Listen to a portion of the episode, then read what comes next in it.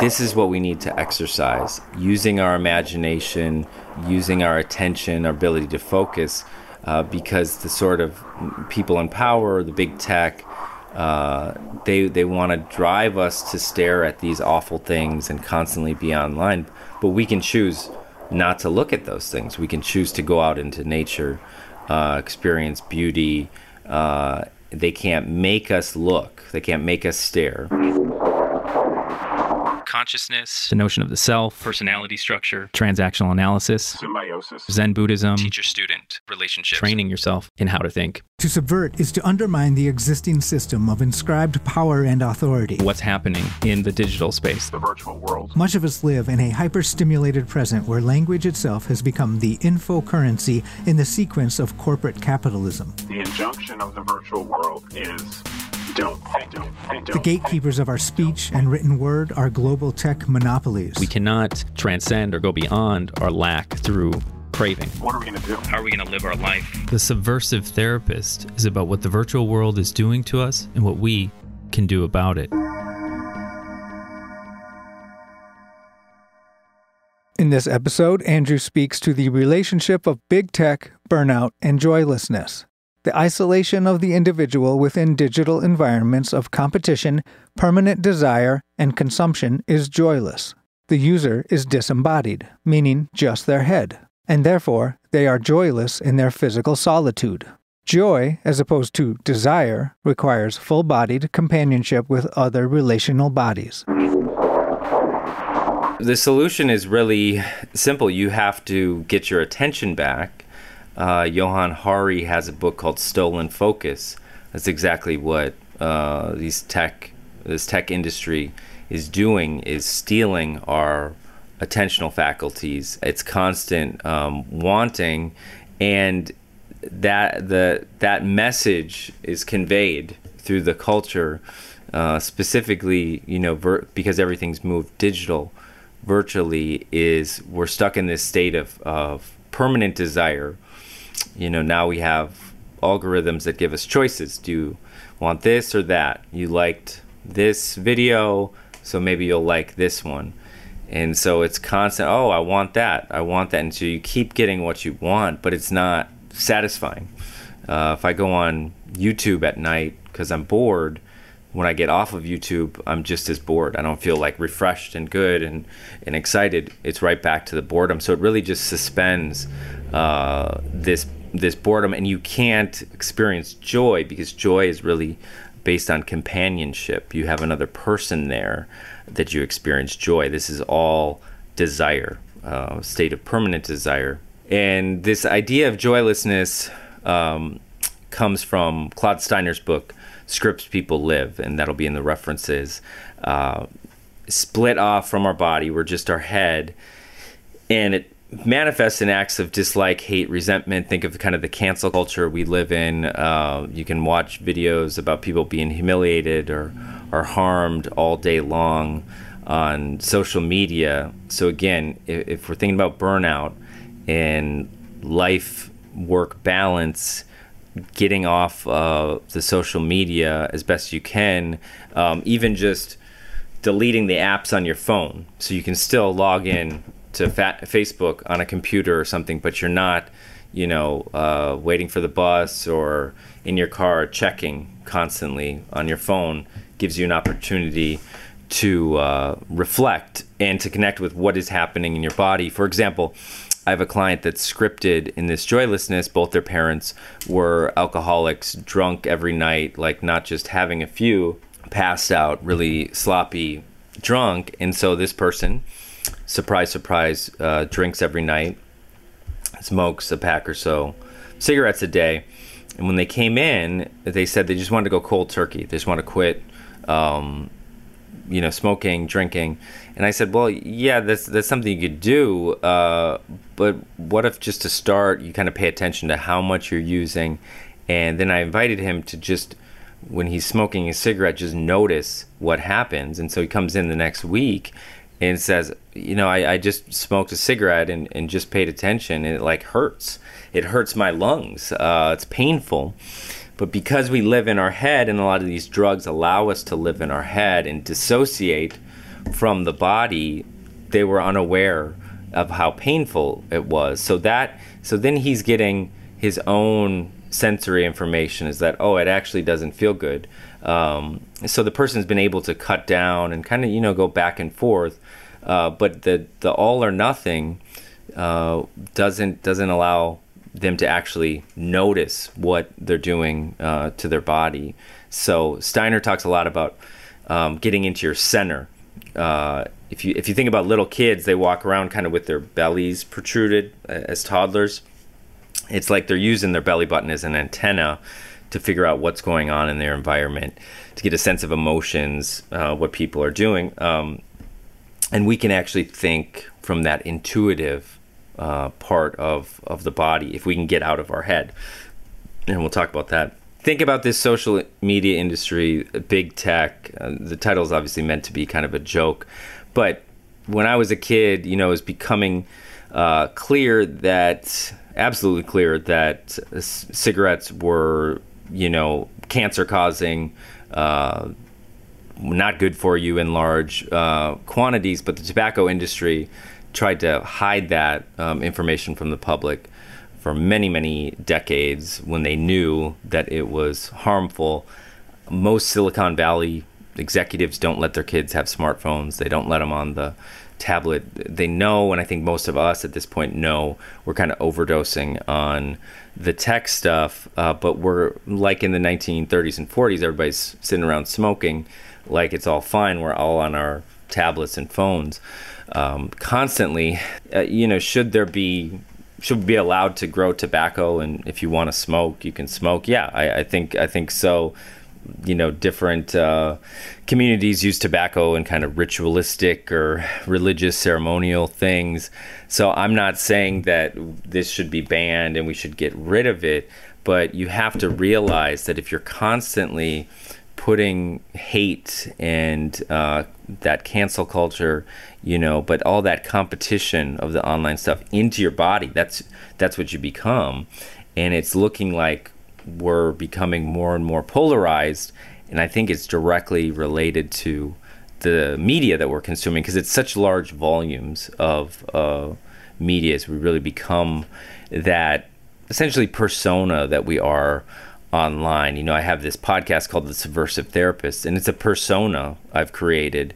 Uh, it's not really who I am, but it's meant to share this information, you know, online. So you can think about it that way. Steiner's very explicit he says uh, this is how you create um, a kind of booming economy is if everyone is split off from their body then they have to buy things and consume things in order to feel good feel joy. So the country's economy is dependent on us really being basically unhappy uh, because then we're just consumers uh, buying things Okay, so uh, some of you probably know uh, of Johann Hari, who I mentioned before. He's talked a lot about um, studies on substance use. He wrote a whole book uh, about about that, um, his own experience and experiences with others, and he references these older studies on uh, substance use. And what they would do is they would put a rat in a cage and there'd be a little water bottle with you know some kind of illicit drug like cocaine or heroin or something you know small amounts in the water. And if you just have a rat in a cage by itself nothing to do and you can probably hear the parallel with the virtual stuff. If you're just sitting in a room by yourself what are you going to do is you're going to hit that water dropper. So the rat will keep drinking it and stop eating and just basically destroy themselves with the drug.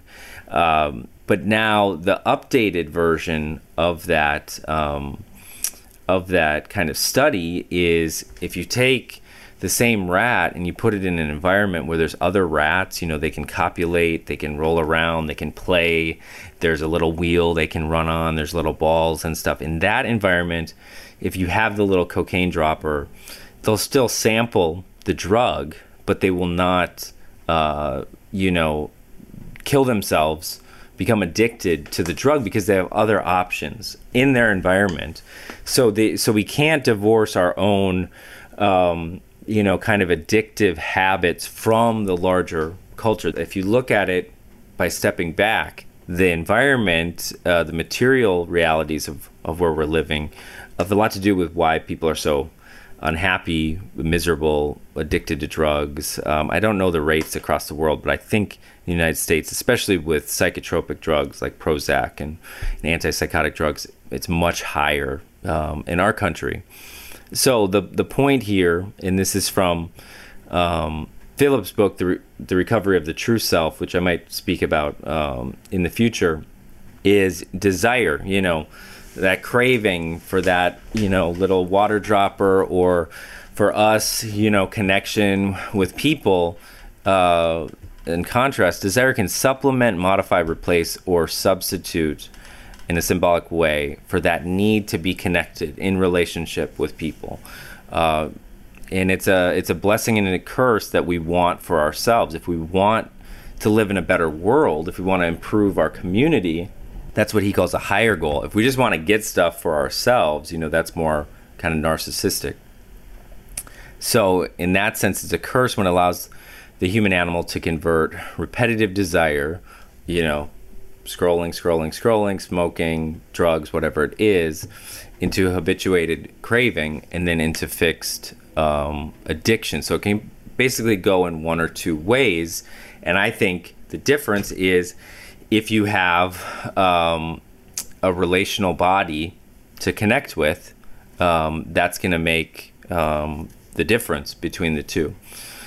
So what his his solution is is that we need spontaneity, meaning you know we probably most of us have calendars, Google calendars, and different things that tell us what we're going to do, what comes up um, next, and so all of our experience is pretty well um, structured if you have employment and you have things to do.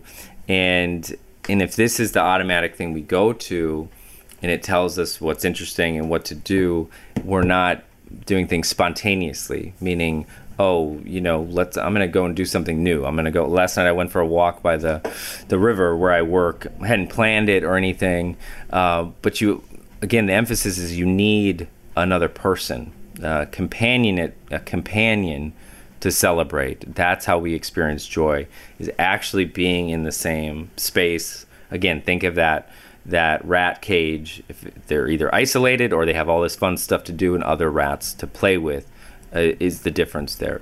Okay, so just to nail this down, uh, the burnout society, everything that's real is being replaced and brought to um, the virtual world. Now, the big push is with artificial um, intelligence. It's been around for a while, but now they have these specific AI systems. Um, and what it's doing is less and less people are in contact um, physically. You know, uh, think of Facebook. They could design an app uh, in about five minutes where, you know, a bunch of people in recovery, for example, all are living around this certain area in the Twin Cities, and so you could be on this app and and it could orient you towards uh, meeting at a park or the mall or something like that. They will never do that, despite their language of community and sharing and all this other BS. They won't do that because they want you in the virtual world on the digital network. Uh, so this is happening more and more, and it seems to be accelerating. Uh, this comes from Franco Berardi, our, our, brains just cannot handle how fast the technology um, is going, and especially when you think of AI, think about deep fakes or different things that are being produced by these computer systems. Is it's getting more and more confusing in terms of what's real and what's not real, especially with the news. But uh, as machines just start to pump out stories about what's going on, we won't be able to tell probably can't right now if that's a human person writing it or uh, an artificial intelligence kind of um, system writing it. So it's going to become more and more confusing. Uh, and even though everything in the culture is saying get all your information and manage your life in this way, um, I think it's going to cause more burnout more stress. So again, the emphasis, if you can divorce yourself as much as possible uh, from this, that's the that's um, in your best interest. Franco Berardi has a book called Heroes, and in that book, um, he talks about how disaffected people are. In Japan, they have this uh, syndrome called hikikomori, and this is where I think it's predominantly males, but both um, kind of young people, they shut themselves away. They avoid any um, social contact and they basically live in their bedroom, uh, in the virtual world, you know, gaming, etc. They don't leave the house. This goes on for more than uh, six months, and and oftentimes they're living with their parents. And and what Berardi says is, you know. Uh, people don't realize Japanese culture is incredibly competitive, uh, and so they can't keep up with the demands of the society. So they retreat inward, literally, uh, and stay in their bedroom. I have uh, a client I'm working with right now where we talked about hikikomori. They're not Japanese; they live uh, in this area, but basically for the last um, almost decade, they've been living in their bedroom uh, amongst trash and things, and in their their parents' home, and they just live uh, basically online almost uh, 24 hours a day between sleeping. Uh, so it's a very passive way, but it's a way to kind of escape the competition of, of the culture. So again, this is the central point in terms of this joylessness, uh, the burnout, because obviously I understand that economically some people have to work multiple jobs, um, but this goes beyond that uh, because the message is I can't have fun and relax until all the work is done. The work never uh, gets done, so the person never plays. There's always more things to do, and so you stay in really that analytical. You stay in um, the judgmental part of uh, your personality structure, and if you don't play, you're not accessing those feelings, uh, that different kind of energy in your body, uh, and eventually um, you collapse. Uh, you become incapacitated. It's it's not surprising that so many of my clients have panic attacks because with the panic attacks so often when they're incapacitated somebody rushes over to help them without them actually asking for help. So they it beca- it's like an automated way of getting help versus explicitly saying i need help. Will you help me with something? Okay so you know much of what i'm talking about is kind of the awfulness of uh, the culture. I think i'm being fairly objective about it uh, but one one more thing to point out because I talked last time about games people play. Ain't It Awful is a game or it's a pastime where people basically sit around and go back and forth about how awful uh, something is. How awful is police violence or racism or the climate crisis, uh, inflation, uh, the government, uh, kids these days, uh, the next generation, the older generation. So as you're online in the future or or listening to interviews, you know, I, I like podcasts at times. Um, it, it, seems like almost all of the communication is people going back and forth about how awful things are, conspiracy theories. Um, illegal activities by people or you know just the the kind of murder mysteries i'm sure you know you've grown up with is just complaining uh, and seeing how unjust people are operating, but not getting to any solutions, not getting to a real intimate place. It's just uh, complaining, complaining, complaining. And if this is a game for for people, they're trying to get sympathy from someone. Uh, but the difference with that and saying, you know, I'm feeling scared, uh, you know, active rather than passive, if I say to someone I'm feeling scared, then that other person can give you reassurance. That's different than uh, playing a game. So, you know, it goes without saying, misery loves company. Uh, that's what this is about. So, again, if you're spending a lot of time online social media, you don't just have the like kind of filtered, perfect reality of Instagram that people talk about and how young girls are, you know, have more depression and eating disorder, self harm because of that. Most of the news, the media, is how awful things are. And don't get me wrong, there's war, there's famine, uh, there always has been, uh, but it's to keep us sort of aroused and angry. Uh, angry people click, uh, that kind of thing.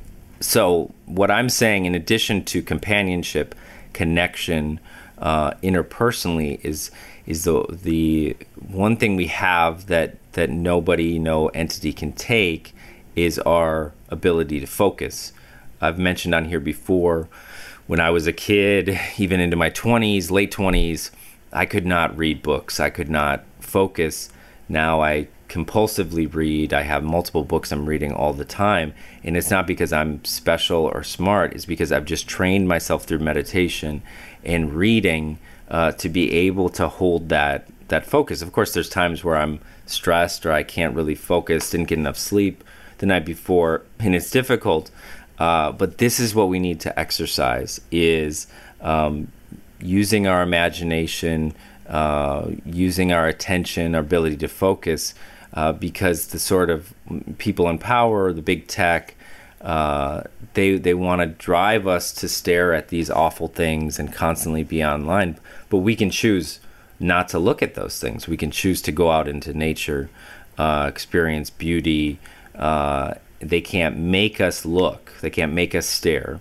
So Phillips says, if I am to remain healthy, uh, I must make that choice to um, to bring my attention to kind of goodness, beauty, uh, growth. This is kind of a synopsis of things that Phillips uh, says about autonomy and what uh, Eric Berne says about, you know, kind of what is mental health or being healthy, our capacity for awareness, for spontaneity, uh, for intimacy. This is really, uh, I think, the way to combat um, burnout I'm very busy, uh, engaged in a lot of different kind of networks and professional things, but I don't feel burnt out in the slightest. I'm of course in a privileged um, position. Uh, I'm aware of that, but remember that we're all connected. We're all interdependent. We're not alone, despite that's what the culture um, is saying. And so we have to have a balance of being really dependent on other people. When you feel scared, you tell somebody you're scared and let them parent you in a sense and, and tell you what to do, reassure you. Of course, you also have to be independent, and, and most of therapy and, and treatment, like you're getting, uh, I think, is to look at well, how were you conditioned as a little kid and to start to become more of a director of your life um, so you can make changes.